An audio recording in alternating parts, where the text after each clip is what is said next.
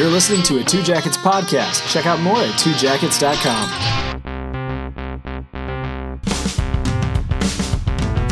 Welcome to Sham Fiction, the podcast where we break the first rule of fan fiction that you have to be a fan to write it. We're Two Jackets Productions. I'm Andrew. I'm Eric. And I'm Marcus. Here's the format. Each installment, Andrew, Eric, or Marcus will be presented with a media franchise that they are unfamiliar with and challenged to write fan fiction about it. We'll start by giving the author some basics, like characters, overarching plots, and those special elements that make each franchise great. The author will then take this info, throw out what they don't like, add a generous helping of creative license, and come back ready to read their masterpiece for all of us to enjoy. It's fan fiction written by non fans. It's sham fiction. This week's author is Andrew.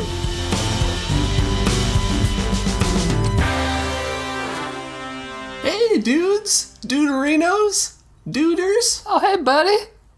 Yeah. I- I'm writing this week. I, I, I, as the, the, the, the, the opening told everyone. So, what am I going to be writing this week? Well, I'm very excited to tell you, but before I tell you, we have to give a shout out to a certain special Sham Fiction listener. Oh, Uh, the initials being MH. And the reason we're saying this is to say we're sorry. what? what? uh, We're gonna get we're gonna get his favorite series as wrong as can be. You'll be so mad at us. So mad. Oh gosh, it's gonna be great. As He sure or as. I'm the lucky number 17, he's gonna be furious.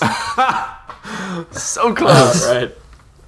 Well, Andrew, we are pitching to you a a seed for seed. the largest literary universe that I can think of in recent years. This is none other than The Gunslinger, book one of the Dark Tower series by Stephen King, it looks like. Is that right, MH? this- Is it Stephen? Oh my goodness, he is cringing. Stephen He King. is- Oh my goodness. Hey, we just covered that guy last week. We did, and you know Oh, what? yeah. That book's related to this book because What? This is the nexus of all of the Stephen King works, and we'll talk more about that because there's really nothing to this book. So, so we'll talk about fun stuff. Uh, so first off, I have to say this book, The Gunslinger, came out in 1982 originally. It was revised later on to fit more within the series. King added a great foreword at that point in which he said, This is not a good book. I went back to try to fix it, and I realized if I fixed it too much, it would just be rewriting the thing. Yeah. Uh, he made a lot of mistakes back then. This was originally published as five short stories, so the narrative doesn't flow very well. It uses very obfuscating language for no reason. And he points all this out. He says, you know, this is a tough introduction to this series because I did not tell the story straight and clean to engage the audience. I was doing all those things that a young kid did when he was trying to write The Lord of the Rings. in I'm going to use all my fanciest vocabulary Exactly. and reference things that I haven't explained because it makes it deep. Yes, so there are some issues with this. But as all Dark Tower fans will tell you, this is the start of the journey, and the journey is Yeah. worth taking. Everyone says the second book, The Drawing of the Three, really picks up. And what's amazing is that this series really does tie into almost every other written Stephen King work in some way or another. That I've heard that, and that just sounds ridiculous to me. I don't know how that's possible because I've read a couple other things that he's that he's written, and I just don't see it. How is that possible? This is like like a post-apocalypse or something, right? Yeah, if you well, we'll talk about that. Uh, if you dive down the rabbit hole on the Wikipedia after writing your sham fiction, which I have done, it's pretty amazing. like the uh, the unmiraculous time hole from uh, eleven twenty two is just one Yeah. of many unmiraculous time holes that are shown in this universe. Oh my Uh, goodness! one of the made up brands That's of car shows up in the Dark Tower series that was originally in 1122. So those are like the smallest references. But then you have things like The Stand, one of the most famous Stephen King works, Yeah. where the uh, antagonist, Randall Flagg, is that his name? Flagg?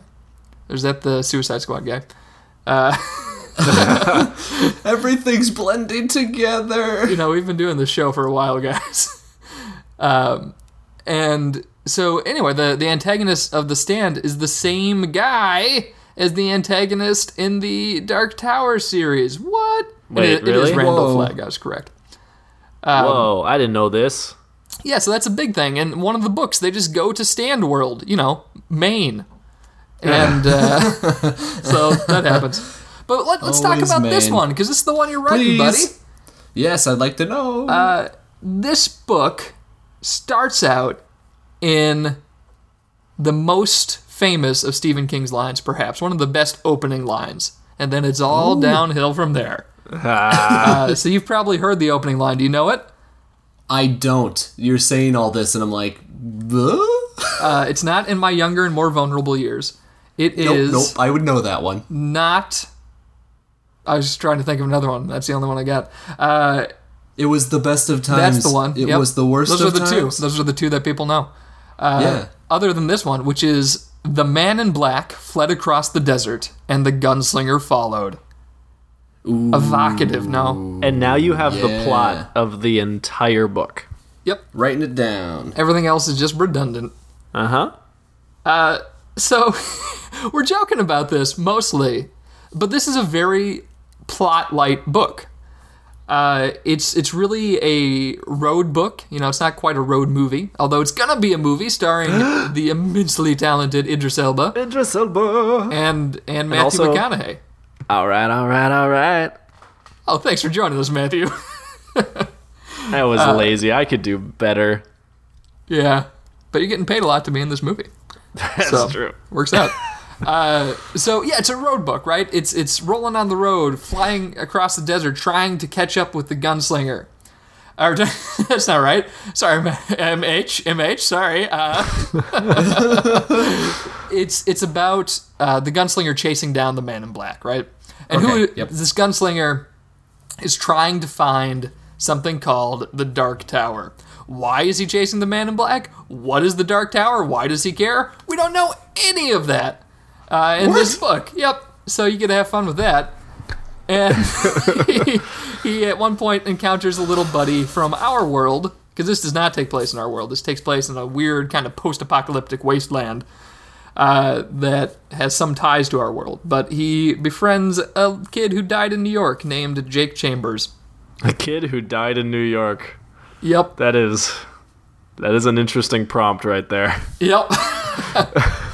uh, so we really only have three characters we want to talk to you about, and I'll let Eric Okay. kick it off with the the titular gunslinger. The gunslinger. So this guy, his name is Roland Deschain. No relation to Zooey Deschanel. I had to look that Uh, up. No, I don't know how you could confuse that, but that's also true. Not related to Zooey I'm Deschanel. writing. I'm writing that down. I'm writing it down. Uh Uh-huh. Huh. One second. I have to write that down. Oh yeah, just take your time. Just I'm I'm letting you write it. You, you got it yet? and we're good. We're good. Yep, we're good. Thank you. Thank you, Andrew. Uh, so this guy, he grew up in this society, and, and MH, my God, am I sorry, buddy? Uh, because I'm really only going off the material that they give you in this first book, which is light. Uh, he grew up in this sort of society where he was raised to be a gunslinger. Uh, he is the son of a gunslinger himself, who was basically the leader of this sort of gunslinger society. And the whole point of like these gunslingers is that you are raised to be tough, to be brutal, to be smart, to learn. You learn like these magics that kind of come up. There's kind of this mystical cowboy thing happening. Yeah, they're like Cowboy Plus. It's pretty much what they are. Yeah. So, um, and uh, it's a very patriarchal sort of society. Um, they talk a lot in this this gunslinger sort of vernacular about the face of your father, uh, where you have to remember the face of your father. You're basically honoring those who came before you. And like I said, Roland's dad was kind of the big, the the top of the heap gunslinger. Um, and now that he is a grown up uh, he carries his father's guns. These two, these twin pistols. These beautiful, Ooh, these beautiful six shooters. Six shooters. Good, good. All right. Um, at least I'm assuming they're six shooters. I actually don't know the number on the barrel, but anyway, that's what's going on with him. Uh, and now we don't know what happened. We know at some point his father died, which is why he carries the guns. And it might have something to do with the reason why Roland is chasing down the man in black. We don't know if he killed his father. That's like kind of something that I'm sort of rolling with when I'm reading this. I'm like, okay, is this guy behind all this? Is it a revenge story? We don't know. Uh, I'm sure Marcus knows more than I do, and MH definitely does. We we know that he's ostensibly only chasing the man in black for passage to the Dark Tower. All right, the Dark Tower is his goal. The man in black is the way he's going to get there. Yes, that's true. That they do Oh, they do okay. mention that in the book. So he is trying to get to this dark tower for some reason. And whatever a Dark Tower is. Yeah, whatever it's a just dark like- tower is. They mention a nexus. You know, we kind of start to get some flavor that it is this kind of connection between worlds. We don't know why he cares about this. So he is just trying to get to the dark tower for reasons. For reasons, yeah. Uh, and along the way, as he's trying to chase down the Man in Black and get to the Dark Tower, uh, he you know gets to towns. He meets uh, meets settlers along the way. It's a very wild west in this. There are deserts and mountains and and towns full of people who just aren't doing so well. Um, it's it feels very Dust Bowl to me. Yeah. Um, and Water's very important. yes, water is gold. You know, they're like maybe they're out in the desert uh, living as uh, moisture farmers. Who knows? You know, maybe they got a droid that uh, speaks Bocce. I don't know. Well, he did program binary load lifters. That's true. Very similar to Bocce in many respects. uh, and along the way, in the middle of the desert, in like a way station in the desert, as he's as he's chasing down the man in black, who is days and or weeks ahead of him. By the way, it's not like they're running full tilt and he sees the man That's in kind black. of what I imagined. I'm glad that you No, made this. there's It's just like a just mini imagined- movie. It's Just, just, just, just, just the gunslinger. You get back here, you. Uh, he's, he's So- days ahead. He can't see him. He finds his little campfires, which he's just ticked off because he can't see poop near them. Like that's that's a big part of the book. He gets another campfire. He's like, "Where's this guy pooping? I don't know." that is in like the first chapter. It talks about Yep. that. I'm gonna write down where's, Where's the poop. the poop? Um, but in this like kind of way station, this old like former like homestead or something, uh, he finds Jake, Jake. and I'll let The kid that Marcus. died in New York. Yeah, Yeah. exactly. I'll let Marcus talk about Jake. So Jake, all right, let me tell you about Jake. Jake was from New York, and he okay, died. got that. and that's what you need to know about Jake. He, he's a good kid. right. He was he was killed by someone dressed as a priest, uh, shoved him in front of a bus on his way home from school, and then blessed him. We're assuming that that was the man in black. That's what Roland thinks, at least. Uh, although important to note now that Roland's always referred to as the gunslinger. He's not referred to as Roland in the prose. Um, so then he wakes Okay. up in this place, which is called Midworld, where the gunslinger is. And it's really a bummer because he's too nice for this world. He, he's too trusting. And he's slowly losing his memories of his life.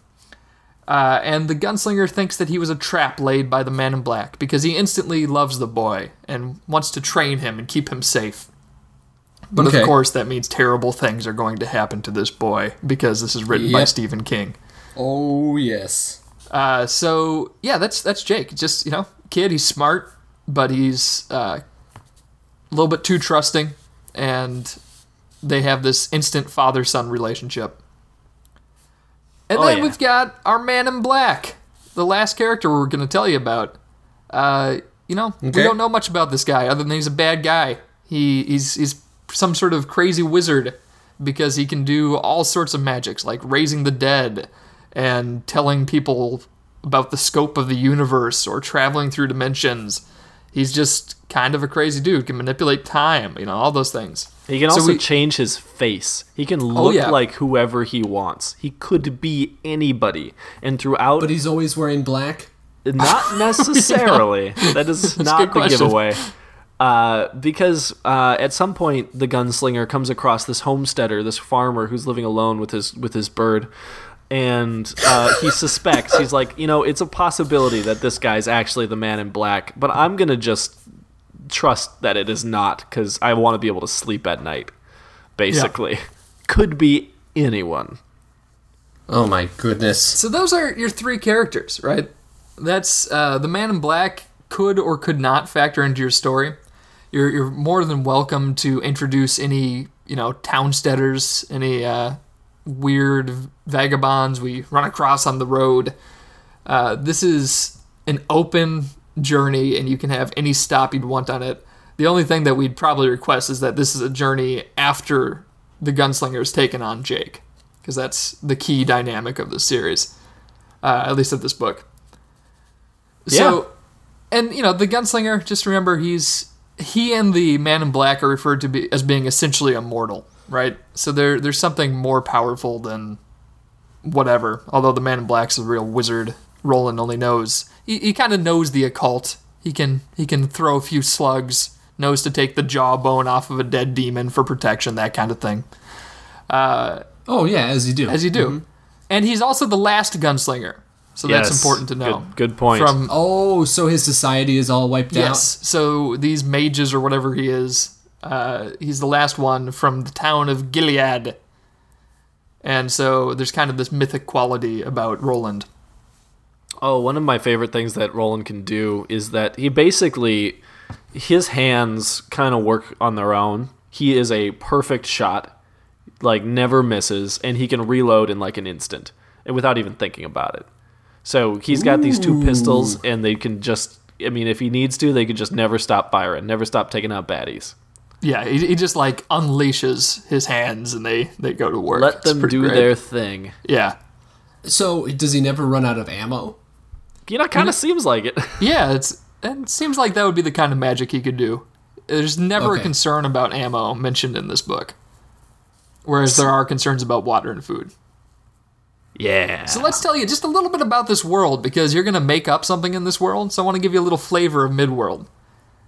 Uh, yeah, please. One of the most striking things that came up to me early on is he wanders into this kind of saloon type place and it seems like an old timey cowboy thing, but someone's playing Hey Jude on the piano. It's referred to as this old song, which is an interesting deal. Old Yeah, they song. mention that Hey Jude a couple of times in the book. Actually, later on too, they they refer to Hey Jude as one of the classics, basically. Yeah. So that's kind of cool. Uh, there's this really brief reference to a water pump being powered by an atomic slug, and that being an old technology. So most things don't have power, but apparently there's still some atomic slugs going around that can power individual devices. Oh man, the number nineteen is very important, and this is See, something you we probably did know knew. Yeah. So, uh, and Andrew, you probably heard about this too. The the the land of nineteen, oh, things yes, like that. Yes. The number nineteen is just very important. Um, and I don't really have a specific thing for that. It just will pop up. It has significance. Uh, yeah. Oh, there are mutants in this world. Uh, Marcus, what are the mutants? So the mutants are probably because you have all these atomic slugs around. I don't know. uh, are just animals who have kind of diverged, mutated, a couple heads, more eyes or legs than they should have. Uh, they they refer to them as animals who have quote lost the thread. In the onset, the gunslinger has a mule that looks like a mule, and it's referred to as good threaded stock.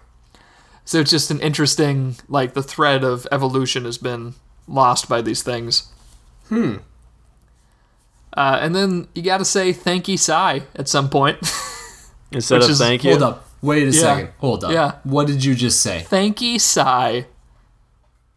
Thankee sai. Yeah, got it. kind of like thank you, sir, but thank you, Sai. Okay. That comes up a lot. Yeah. Like everybody's saying this. People say it. I say it. You say it. oh, everyone says Everyone it. says yeah, it. Yeah, yeah. God, you know, there's something interesting because in, in this book they mention like the high speech a lot. Yeah. Uh, and I wonder, does thank you sigh at all related to that, Marcus? Do you have any idea? you know, MH knows. I bet he does. I, I really can't remember if that is part of the high speech. High speech has interesting properties, though. Like at one point, Roland speaks in the high speech to control a demon. Uh, so there is this kind of that's something I love about this book. Uh, even though there are a lot of story things that don't quite work out or don't flesh out in this volume, there's this sense of a kind of deep magic to the world. Like if you just know how to pull on the threads, you can make something happen. And everyone could have a little bit of magic. You know, it's not like in Harry Potter where everyone you're either a wizard or a muggle. This is part of the world. And Okay, so it's less about you as it is about the world. The world is magical. That's that's kind of the idea that you get. It's it's not overwhelming magic. It's just you think about folklore and the kind of myths that we have in our society, where it's just you don't behave this certain way around a succubus, or you don't go through this wood after night, and there are consequences. It feels like that's the kind of world that this is in. okay. Very heavy folklore element. I like that. Yeah, and so there will be all sorts of options for you to bring in, you know, hags or whatever it is. Uh, and the important thing is that the gunslinger is just cool as all get out about it. He just just does the job. So he's kind of unflappable. Like he sees these things and just kind of rolls with it. Yeah, yeah. He, I mean, he can get scared, but he just knows what to do. Oh, also, this guy gets around, Oh yeah, and I mean that sexually. Oh, I was wondering what you meant. Yep, and that leads me right to my bonus point. I yeah. Do you have some- any any questions for us, Andrew? Hey, Oh man, I got lots of questions uh, um, about this, but I think they're probably. It seems like they're unanswerable. Good. So uh, let's just keep going. yep. So my bonus point, Andrew, is just some casual, cool uh, reference to uh, some conquest of the gunslingers. That's all. Maybe there can be some gratuitous details. I don't know. It would fit in with this story. Gotcha. That's it. Easy. Got it. Uh, I'm going to give you a fun reference here, or fun uh, bonus points, which is to reference more Stephen King stories. Whoa. You know, uh, just maybe maybe the blood from the elevator just shows up, and you're like, oh gosh, there's elevator blood again. Classic. It happens all the time. Or the clown from It, or I don't know, Jake Eppings. just, Yeah, just shows up and gives an English guy. lesson. uh, yeah, so I, I want to see as many Stephen King references as you can, subtle or not. Just, I, I'll point out that later in this series, Andrew, Stephen King becomes a character in the series. what? Yeah, yeah, yeah. What is this? This is everything. I think not only does uh. this tie in every book that King's written, I think our world is part of this. Oh my goodness, we're losing track on reality here. yes. This is something else. All right, guys. I don't know what I have here. Good. That's a good start. I'm looking at this, and I'm like, "There's there's a gunslinger, there's a man in black, and there's a kid that died in New York. You got it. And they live in a place called Midworld." Have fun, buddy. Hey, I will. This will be nothing like what you read. Do not forget the face of your father.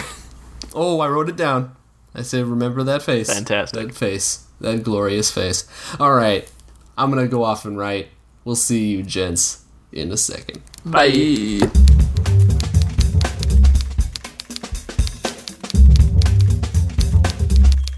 Hey, Sham listeners, if you like the show, there are two things you can do that'll really help us out. The first is subscribe. You'll get a new episode every week in 2016 without fail. That's our pledge to you, and that'll be delivered automatically to your device. Beyond that, you could really help us out by writing a review. Let other people know what the show's about, what your experience has been.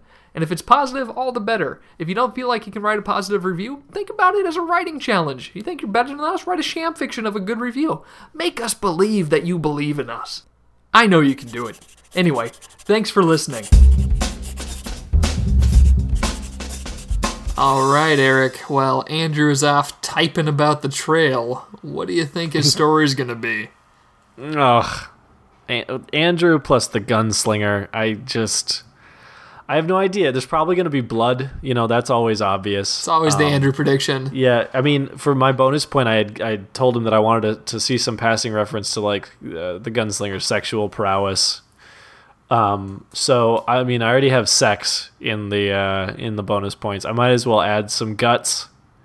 Uh, so if I I'll give uh, you know, I'm just gonna go blood. I'm gonna go blood. It's not about violence, it's about blood.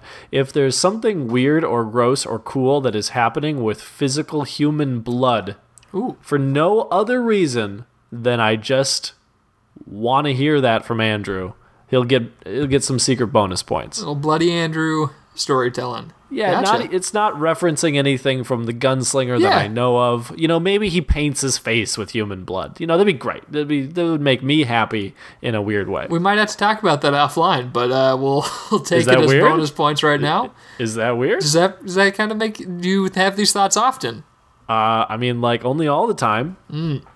This, this podcast is taking a turn. Well, what about you? What do you think we're gonna get from Well, Mr. Neal? So I told him to give me some Stephen King references, but Andrew is a man of the film world.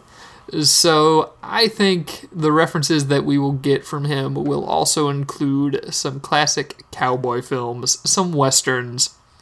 So if we see a little man with no name, or even more recently like a Django, I Sure. think that's what I'm expecting from him. What about uh, what about Doc Brown? What about Doc Brown with his Oh, like best Western. flying Yeah. locomotive? Yeah, If, like if he brings in the 3. best western of all time, credit, Yep. credit Fantastic. to him. Yeah, that's like super bonus points. Oh, that'd be so good. Yeah. Ah. I don't think he's gonna get it. I don't think he's doing it unless the doctor falls out of an unremarkable time hole. huh? Oh, this would be good. yeah, This would be little, so little follow up to our good. Stephen So- King duology. I mean, we already have uh, we already have the Stephen King on the books from last week. We Yeah. Might as well just continue it. Maybe it's a continuation of my story of eleven twenty two sixty three. That would make sense. He totally heard it before he went to write Uh-huh, before this one. he wrote this. So, Absolutely, because linear. out. Gotcha. Cool. All right, let's bring him in. Let's bring them back from the old dusty trail.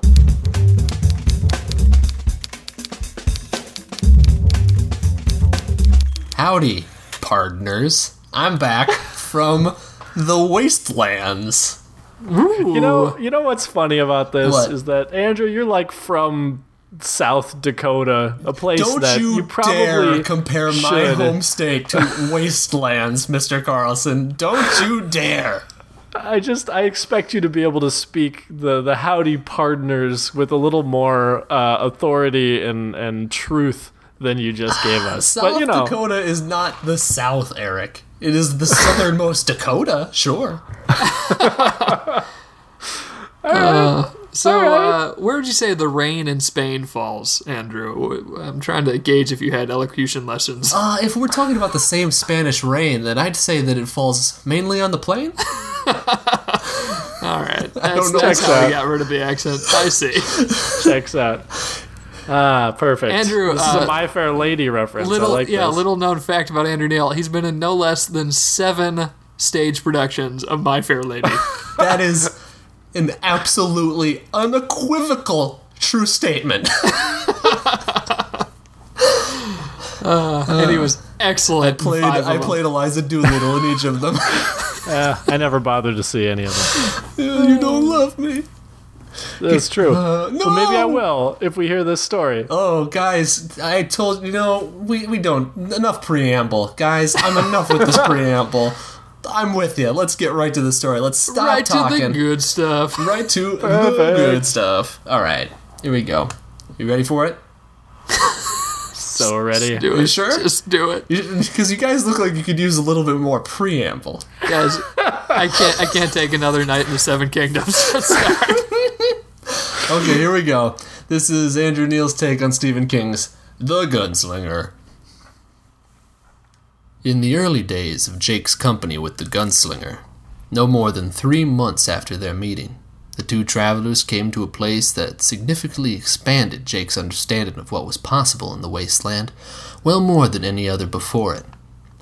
At the time, both of Jake's ankles were broken, crushed really. Hmm. Not two nights previously, he and the gunslinger had been attacked at their campsite by bandits. As the gunslinger held off a few attacking on horseback, two others quietly approached Jake on foot, One bandit grabbed Jake and held him still. The other brought down a sledgehammer on each of Tra- Jake's ankles. Oh. When the gunslinger had the last bandit cornered, he asked him why'd they done such a thing to Jake. Eating's better when the meat's alive, the bandit replied. He'd been the oh. one wielding the sledgehammer. The gunslinger planted bullets in the bandit's ankles and knees, and they left him to die. They rode for almost two days off their set course, across flat, empty lands, towards a settlement where the gunslinger believed they'd find aid. Jake spent most of that time unconscious. His naked feet hung bruised and swollen over each side of his horse, which the gunslinger led from atop his own. They reached Indigosha in the mid afternoon, though they'd been able to see its walls since mid morning. The settlement lied in the center of the remains of a collapsed volcano. The great mountain's sheer side still stood, except for a single, narrow crack which functioned as the entrance into the settlement. The path through the rock wall was long and winding.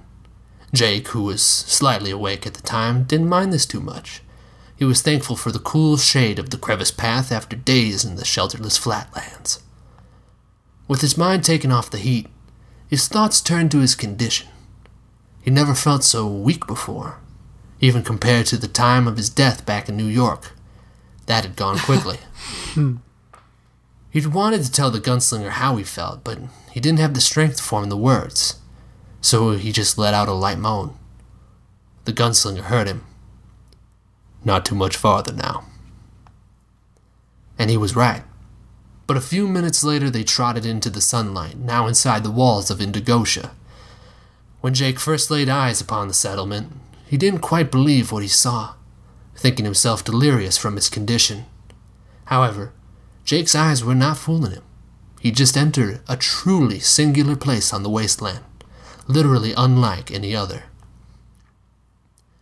The first thing Jake, and most other first time visitors to Indigosha, would notice is the color. Unlike the cracked, dusty red ground of the wastelands outside those walls, the ground inside the basin was a cool, bluish shade of violet. The Indigoshan elders claimed this coloration of the soil was due to ancient berry plants, which once grew on the slopes of the mountain. After it collapsed and the plants were buried, the elders said the juice of the crushed berries seeped into the soil, coloring, and more importantly, fertilizing it. Even at the present time, the basin of Indigosha remained one of the few known places where planting was possible, though the choice of crops was restricted by the harsh climate. The most effective and abundant crop grown by the Indigoshans was known as lavender wheat, named after its unique shade. As they entered the basin, Jake and the gunslinger were promptly greeted by a party of ten riders on horseback. The riders' appearances were as striking to Jake as his current surroundings. He first noticed their long, white hair. It reflected the harsh sunlight into his eyes. Some riders wore their hair in braids, others let it fall naturally. Their skin was a reddish blue shade. Jake likened it to the color his skin would turn if it held his breath a really long time. they all rode deformed horses, similar to those Jake and the gunslinger rode. Each animal had more than four legs or more than two eyes, but these aberrations were offset by the brilliance of their white coats. The riders themselves wore light, flowing garments of various shades of violet. As they approached, Jake, who was now only about half conscious, thought they were angels come to take him to the after afterlife. the rider at the head of the party came to a stop before the gunslinger. Roland Deschain, she said. What brings you here? Friend, the gunslinger began. How may I address you? Elder Akame, the rider replied. Elder, the gunslinger said. My companion needs attention immediately. Elder Akame glanced past the gunslinger to Jake. When she saw the boy's swollen feet, she frowned and nodded. You seek the ale, she said, turning back to the gunslinger, who nodded. Jake overheard this and wondered how getting drunk would heal his feet. if that's what it took, he thought, he'd give it a shot. Jake awoke in a warm bed in a chill room. The hay bedding below him felt scratchy against his back, but it was softer than the hard ground he'd been sleeping on lately.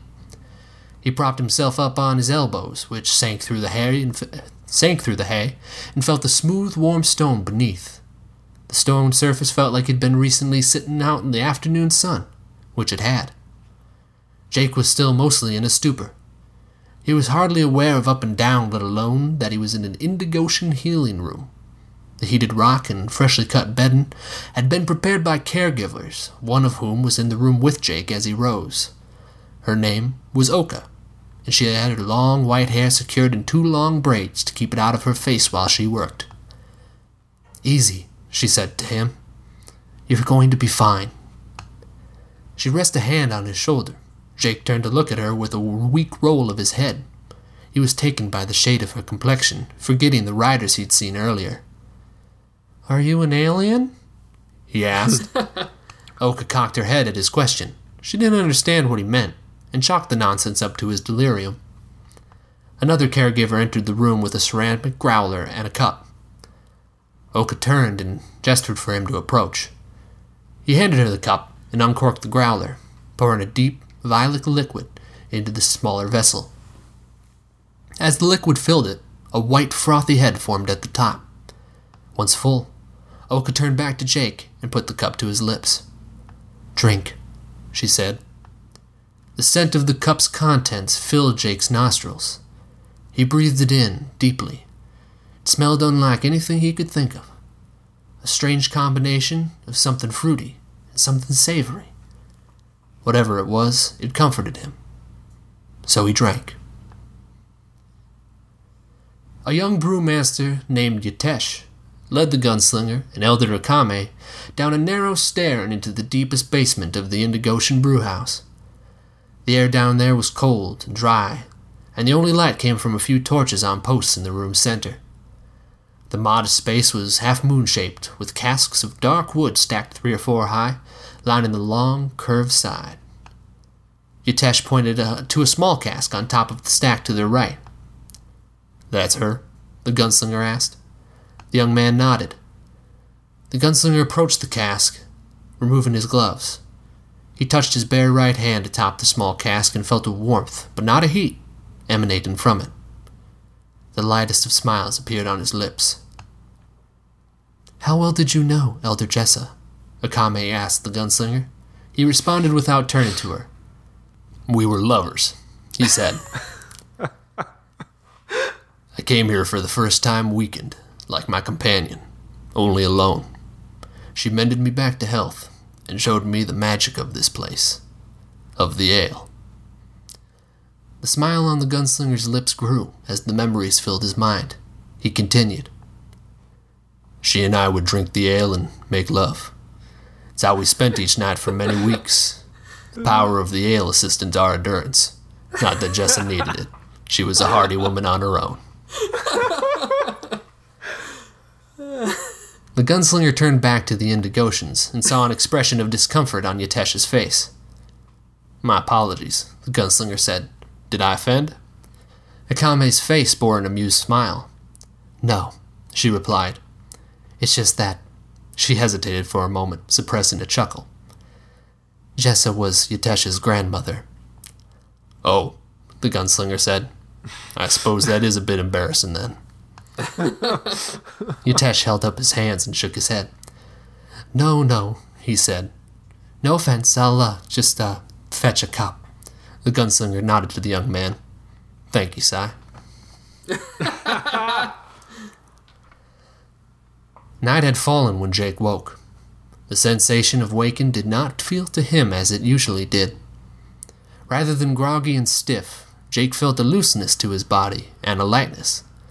A constant yet gentle breeze seemed to be moving right through him rather than over and across him, as if he were translucent, like the sheer curtain against his apartment window back in Brooklyn. Then he felt a warmth, but not a heat, begin to build down at his feet, and a soft lavender glow filled the room. Although the light surprised Jake, he did not feel afraid. He propped himself up on his elbows and peered down to the end of the bed at the source of the glow. At the time, Jake didn't fully understand what he saw there at the end of his bed, but he would soon enough. It was the spirit of a female antelope, a doe. Jake had seen an antelope out in the wasteland, but none quite like this. Most animals in his world had, as some people he met would say, lost the thread. They had become deformed, like their horses, with extra eyes or limbs or twisted bodies. The spirit standing before Jake wasn't like that. It was as it should be. It was perfect to him. As his caregiver Oka would say the next day, the doe spirit that appeared in Jake's room had found the thread once again. The spirits of animals lose their way in the wasteland, she said. And when the spirit decays, so does the body. The Indigosian people hunt these creatures for food, and we set aside their heads for the ale. How does that work? Jake asked eagerly. Oka smiled at his enthusiasm and continued. We boil the head in the groundwater we harvest from beneath the brewhouse to make a broth. This broth holds ves- vestiges of the creature's spirit and is added during the brewing process, right before fermentation. The primary and most active ingredient in Indigosian ale is the weed, I bet, Jake interjected. Oka chuckled. yes, you're right. Lavender wheat bears a rare yeast upon its grains. During fermentation, the yeast excites and heals the spirit held in the broth. The spirit then permeates every drop of the drink. And then drinking the ale releases releases the the healed the healed spirit. Jake asked, like the doe in my room last night. Yes, but not into the air, as you may be thinking. Oka explained. The remnant of the spirit within the ale is released into your body. But it was at the foot of my bed, Jake said. It licked my ankles and they began to heal. I saw it. I felt it. It kind of tickled. I was afraid I was going to kick it in the face. Oka laughed at this, which brought a grin to Jake's face. You would not have harmed it. This is just how the spirit affects your mind. You see it in its true shape. The brewing process helped find the thread, and as it flows through you, it helps your spirit find the thread too, which heals, which heals your wounds. Jake didn't fully understand what she meant. The whole thread thing still confused him, but whatever the ale was doing was working. He'd see the doe again that night and each night over the week that followed. He, he would awaken to its violet glow every time and, the, and awe at the beauty of its ghostly form. Jake had seen a lot of terrible, grisly things during his time traveling the wasteland, but this spirit and the settlement of Indigosha showed him that it was possible to find peace, even if it didn't come until the after afterlife. Ten days after they entered Indigosha, Jake and the gunslinger rode back out into the wasteland. They were rested, healed, and carrying two weeks' provisions, enough to safely get them to the next settlement at the edge of the flatland. Jake was in a good mood, the best since he'd found himself in the wasteland. He spent the first few days of their journey after Indigosha sharing details of his stay there with the gunslinger. They had spent most of their time apart while in the basin. While Jake spoke at length about Oka, the healing house, and the Indigoshan ale, frequently gesturing enthusiastically with his arms to illustrate his stories, the gunslinger stayed quiet, only half listening. His thoughts were elsewhere. It can't be done, Jessa had said, back in the dark, cold basement of the brewhouse. He had been alone with her there. The elders kindly respected his request for privacy. so you did try, the gunslinger said, looking upon her translucent form before him. She was as beautiful as the day he left, but she was now one of the spirits, like those they brought into themselves all those years ago. The Indigosians commonly imbibed the ales of their ancestors before making love or going on hunts or eating great meals. They did so to share earthbound pleasures with those who'd passed on. Yes, Jessa replied. He's visited Indigosha on several occasions. Several? The gunslinger asked in surprise. Yes, but I only encountered him once. As I requested before my death, the elders gave him a cup of my ale. He is not foolish, Roland. He hides the information deep, where even spirits cannot reach. The elders have told me that other spirits have tried, but all have failed. Was he through recently? The gunslinger asked. No. I believe he caught on to what we were doing. He hasn't been seen here in a generation. The gunslinger hung his head. Another flicker of hope snuffed. Lately, regardless of the distance they traveled, he felt as if the tower were slipping farther, farther away. Then he felt her warm, but not hot, touch on his skin. Jessa seemed to lift it up, as if her fingers were flesh again. His eyes met hers. And then. Roland? The gunslinger blinked and found himself once again on his horse. The dusty red waste expanded infinitely before him. Roland, Jake said again. The gunslinger turned to the boy. What is it, kid? I asked if you got what you wanted back there. The gunslinger considered, looking back at the walls of Indigosha behind them. He thought that, if he did, then maybe he'd see a glint of her lavender glow peek over at peek over them. He sighed and lifted his reins. No, Jake, he said, and enough chatter. Let's pick up the pace. As their horses carried them away from Indigosha at a steady gallop, Jake frequently glanced back, glanced back to watch the walls gradually fade away from view. But the gunslinger never did. The end. Whoa! Nice. He never Wow. looked back, and Never thus didn't turn them into pillars of salt. Good We man, learned that from gunslinger. Lot. Yep, Yeah, yep. yeah, Do not make yeah. Lot's mistake. Don't do it. Because they'll be turned into pillars of who knows what spice. Yeah, who knows? Oh boy, That's I, I fantastic. appreciate the voice. oh, I'm gonna very say much. that right off the bat. You like that? I appreciate your cowboy voice, just kind of keeping along. sure. Very good. Mm-hmm, mm-hmm. Trying my best. It, it added such a good pace to it too. This ponderous sort of lope that this storytelling had. It was so different than anything else I've heard from you, Andrew.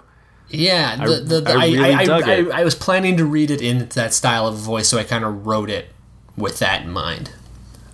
Yeah, no, I think Yep. it worked. Like it worked for me. It brought me through it. It it was this very storytelling style where although you were talking about a lot of very like fantasy elements, you were presenting it in a very western folksy way mm-hmm. that did a I think a good job of bridging the gap between kind of these disparate elements that we were talking about where, you know, you have this it's obviously styled like a western, you have a lot of western elements, but there's also magic.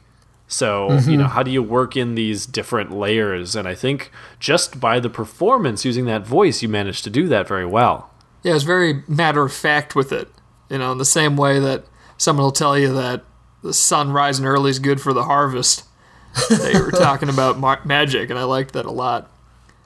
Yeah, though, uh, I mean, th- okay, so I liked a lot of your fantasy elements, Andrew. Um, like everything, you went into such great detail about the the ale, you Yeah. know, and the and Indigosha and the the lavender wheat and all these these parts, and you there was such good world building there.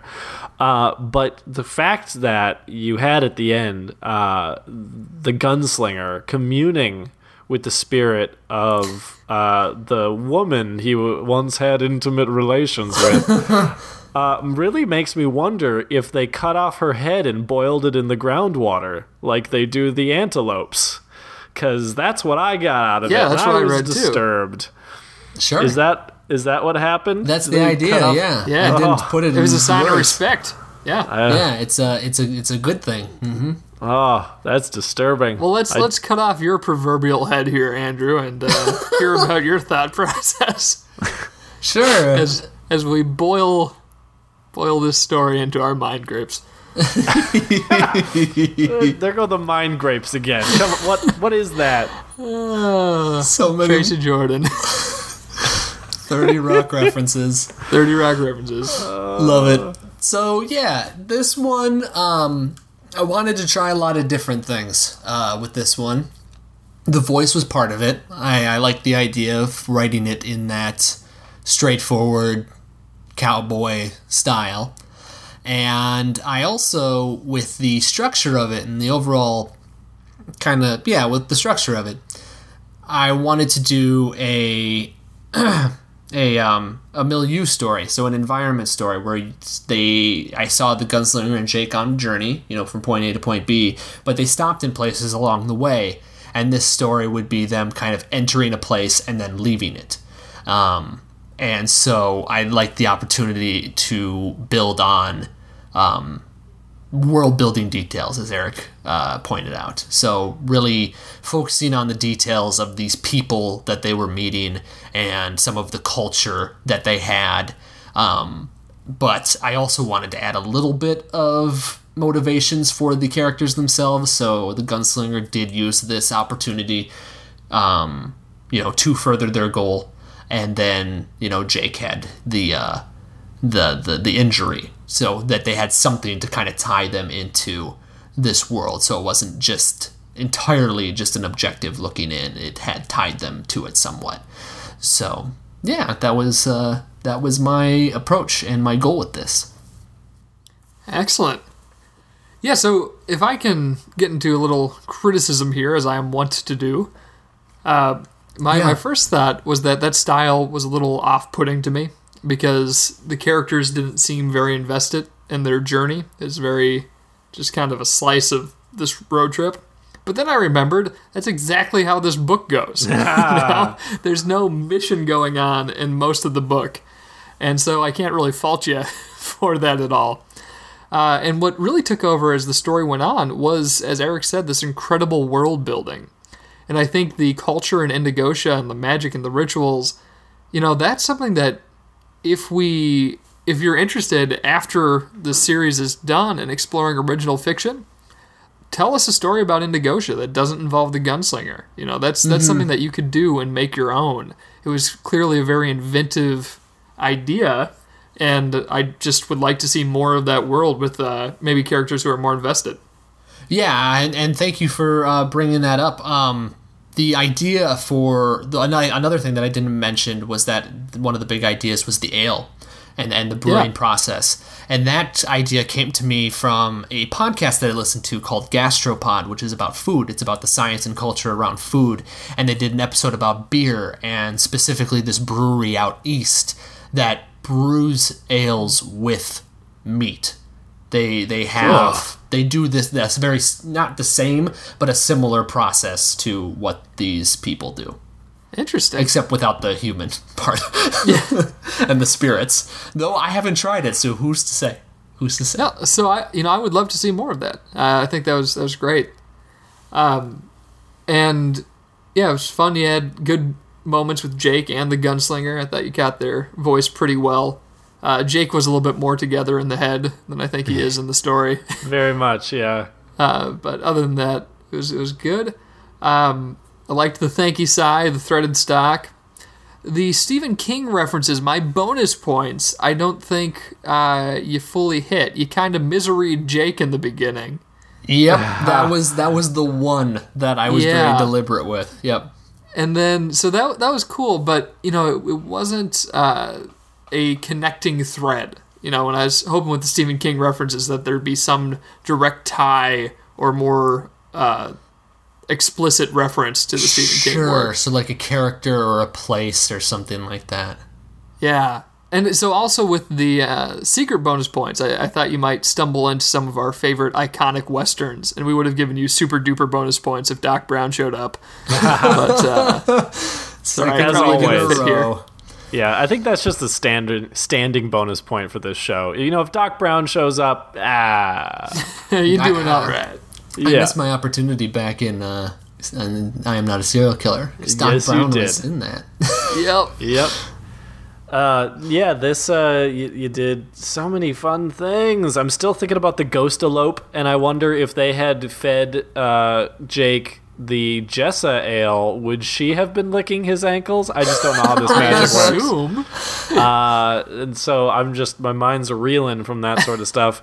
But there were some really fun text things that you did here, Andrew, that I really liked. Um, the the repeated element of like the warm but not hot sort of thing. Yeah. Yeah. Like seeing that uh, described and using that same set of words from different viewpoints. So we have one from one from uh, the gunslinger, one from Roland, one from and then one from Jake, where they both use the same words. It it really actually gives, I think, credence to the magic of this ale. That there is a very specific uh, thing about it. There's a specific feeling Yep. that uh, permeates uh, everyone who tastes it, and we get this from different viewpoints, so it kind of makes you believe it. It's it really actually struck me how powerful that repeated sort of ele- element made that. Yeah. So very very well done. Um, I liked you talking about you know find the thread. Um, I don't really understand how quote the thread is used in the gunslinger. It was mentioned a bunch, but I never really understood it. Uh, so I doubt yours is very accurate, but I liked that you It dove was into accurate. it. It was. It was absolutely accurate. Oh, Nailed it. nice. Well, you know better than I do. Good job. I know from thread, Eric. Believe I, you me. I guess. Uh, so my bonus points, Andrew. I knew you were getting to it when you got there. Yeah, Like, I knew how, you how did you know, Jessa? because you uh, you started laughing kind of, or like I saw your face go Yeah. in the monitor here, so I was Yep. like, oh god, so you tripped me up there, made me yeah, laugh. it- yeah. So as soon as you're like, "How did you know Jess?" I'm like, "Oh, I know how we knew her," and so that was good. Um, so you got my bonus points there. My secret bonus points were very generic. I just said I wanted like some weirdness with blood, like a, a blood ritual or just something gruesome with blood. I didn't get it, though. I can imagine that there's some blood involved when they boil the animal heads to make the ale. Uh, Yeah. But you know, it's not explicit, so it, you don't get the secret bonus points. That's okay. Um, so uh, scores. Yeah, I think we're at. Uh, I'll start if that's cool, Marcus. Start away. All right, great. Uh, we got a gunslinger. He slings guns. He's got two of them. I don't know if they're six shooters or eight shooters. I'm gonna guess eight shooters. So I'm gonna say that you that's a got lot of shooters. That, so that's 16 bullets to deal with. I think you got a solid, respectable 13 out of 16 bullets nice. in your twin pistols. Pew, I think you did a lot of really fun stuff. Thanks. Yeah. So the number 19 is important Yeah, in the so I've heard. franchise. Uh, you didn't reference it, so you're going to lose a point right there. I know, No. but you know, I'm looking back on it. I should have said that there were 19 riders at that You one know- point. That was like the perfect opportunity. Would have killed me. Would have been right on. Or it could have been 19 years since you last visited. Yep. Or, well, there you go. They just banged Jessa 19 times. 19 that- times. that That's night. uh well anyway. so the score is going to be out of 19. Uh, like I said, I, I think the the story here is kind of more of the meandering type, but hard to fault you for that when that is the style of the source material. Um, I liked the the world building so much that I'm gonna I'm gonna have to give you a solid 16 out of 19. Um, so you're getting you're getting most of it because good. Well done, and I'd like to see you develop Indigosha. You know, Hey, named after the uh, the famous Indigo League from Pokemon. I'm assuming yep, yep. There you that go. is the only reference to the word indigo. That's, Yep. uh, that I could put together. You got it. Nailed it. Nailed it. All right. Uh, so you should maybe read this. I, know, I, I Yeah, think you guys uh, seem a little hesitant about about this. You know, you know, maybe uh, just wait for the movie that's coming out starring Yeah, Idris. Elba. Oh yeah, improvement. Yeah, a little Uh, bit. and Matthew McConaughey. all Hard to fault that. All right, all right. I, I did. Uh, I did think about Idris Elba as I was writing the That's Gunslinger. I think about him constantly, no matter what I'm As you should. Uh, it's good. He's a good-looking man. He's Yeah, he's so- gonna cancel that apocalypse. Oh yeah, he is. the series uh, is is you know the magnum opus of Stephen King. So even if this first one's not the strongest, it definitely picks up and has many defenders throughout. So give it a shot. Find a book from a book place. yeah, or you just borrow it from MH. I'm sure he'd be happy He's to. probably got copies Happy to to spare. exactly. Oh, yeah. exactly. Uh, well, awesome job, Andrew. Thanks. Yeah, well good done. story. Fun stuff. Appreciate it, guys. you can Thanks sling for my uh, gun anytime. Oh, good. That like a was that like a Top Gun reference, sort of? it, I well, it kind of was, but All There right, you go. just roll with it. Just roll with it, baby. All right, to the end. guys. You know, after all this, this has been Andrew Neal. and Andrew Neal. And Andrew Neal. for Sham Fiction. Thanks for listening to my weird story, guys. See you next time. Thank week. you, Sai. Thank you, Sai.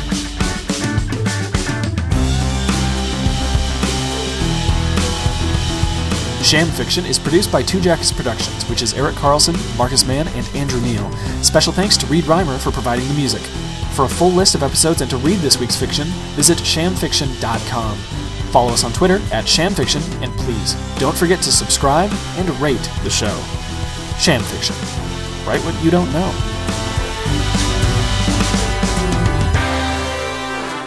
Next week on Sham Fiction, Marcus will teach us all a spell so powerful it pushes all other spells right out of our heads. There will be questing, a few brushes with death, and maybe we'll get to meet the disc's first tourist. So, if you've had second breakfast, pack your sapient pearwood trunk and we'll see you here next week on Sham Fiction.